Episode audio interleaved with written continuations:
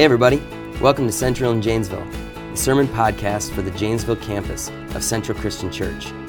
Today, we've got a short devotional podcast to go along with our regular Sunday sermon podcasts. This is your campus pastor, Kellen Anderson. Everybody. Thanks for joining me for today's devotional. Uh, today, we're looking at Proverbs 21, verses 10 through 12. It says, The wicked crave evil, their neighbors get no mercy from them. When a mocker is punished, the simple gain wisdom. By paying attention to the wise, they get knowledge. And then verse 12 says, The righteous one takes note of the house of the wicked and brings the wicked to ruin. While we're all filled with plenty of sinful desires and behaviors, most humans are not really outright evil, I don't think. Uh, but still, sometimes I'm utterly amazed at the depths that some people can sink to. Uh, the evil that that some individuals have done is almost unthinkable.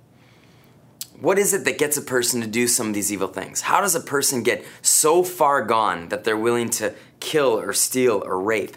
Uh, these are questions that confound me. And these are questions that confound, I think, a lot of people.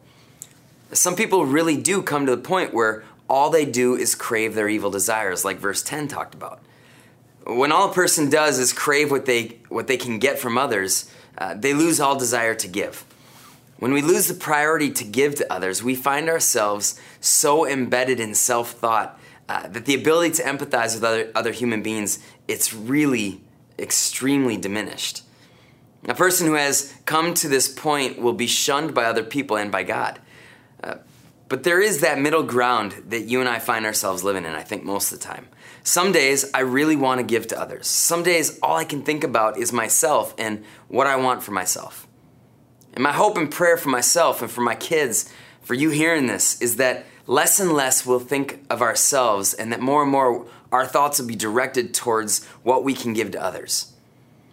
See, grace, when it truly hits our hearts, changes us from people seeking our own evil, uh, our own evil desires, to people seeking the good of others.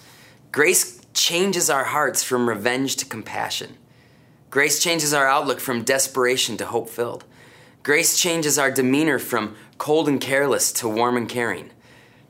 Grace changes our cravings from self centered pleasures to others oriented sacrifices. And yes, grace will make our daily sacrifice for someone else's good more pleasurable than anything that we could do for ourselves. When you see all that Jesus' sacrifice has meant for you, Sacrifice for others is naturally going to begin to feel like the right way to go with your life. And the evil that this world has to offer, it's just not going to look all that tantalizing any, any longer. How have you let the grace of Jesus change you, your life lately? Will you let His grace transform your heart today? Let's pray. Lord, you know my cravings can be so selfish at times, and I can be so inwardly focused. Uh, God, I pray that by your grace, uh, that part of my heart will change. That my heart will look more like uh, the heart of Jesus for other people. Give me that grace today. I pray that for every single one of us in Jesus' name. Amen. Thanks, everybody. Have a great week. Thank you for listening to today's podcast from Central in Janesville.